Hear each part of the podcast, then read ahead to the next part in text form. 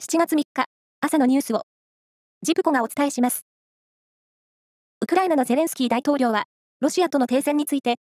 ウクライナ軍が本来のロシアとの国境まで達したときに、外交交渉の前提が整うと述べました。そして、2014年にロシアが併合した南部クリミア半島や、実効支配下に置いた東部ドンバス地域も含め、全土の奪還が反転攻勢の目標だと改めて強調しました。都道府県庁所在地と政令指定都市の合わせて52の首都区を対象とした共同通信の調査で、マイナンバーカードの自主返納が今年5月以降、少なくとも合わせて318件あったことが分かりました。4月は20件程度でしたが、5月以降にトラブルが続出し、制度に不信感があるなどの理由で急増したということです。公明党の山口代表は昨日、東京電力福島第一原発の処理水を海へ放出する時期に関し、直近に迫った海水浴シーズンは避けた方がいいと述べました。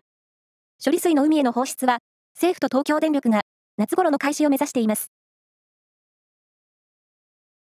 女子ゴルフの資生堂レディースは昨日、最終ラウンドが行われ、桜井心那選手が桑木志保選手とのプレーオフを制して、ツアー初勝利を挙げました。桜井心那選手は、現在19歳。初めてのプレーオフで、心臓の音が聞こえちゃうくらい、バクバクでした、と語りました。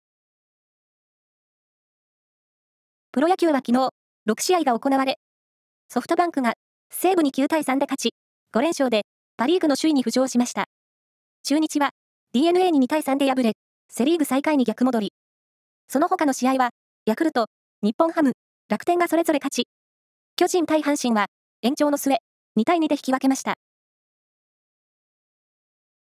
多くのミュージシャンとファンに音楽の聖地として愛されてきた。東京のコンサートホール、中野サンプラザが昨夜の公演を最後に閉館しました。最後の公演を行ったのは、ここをホームグラウンドとした山下達郎さんでした。以上です。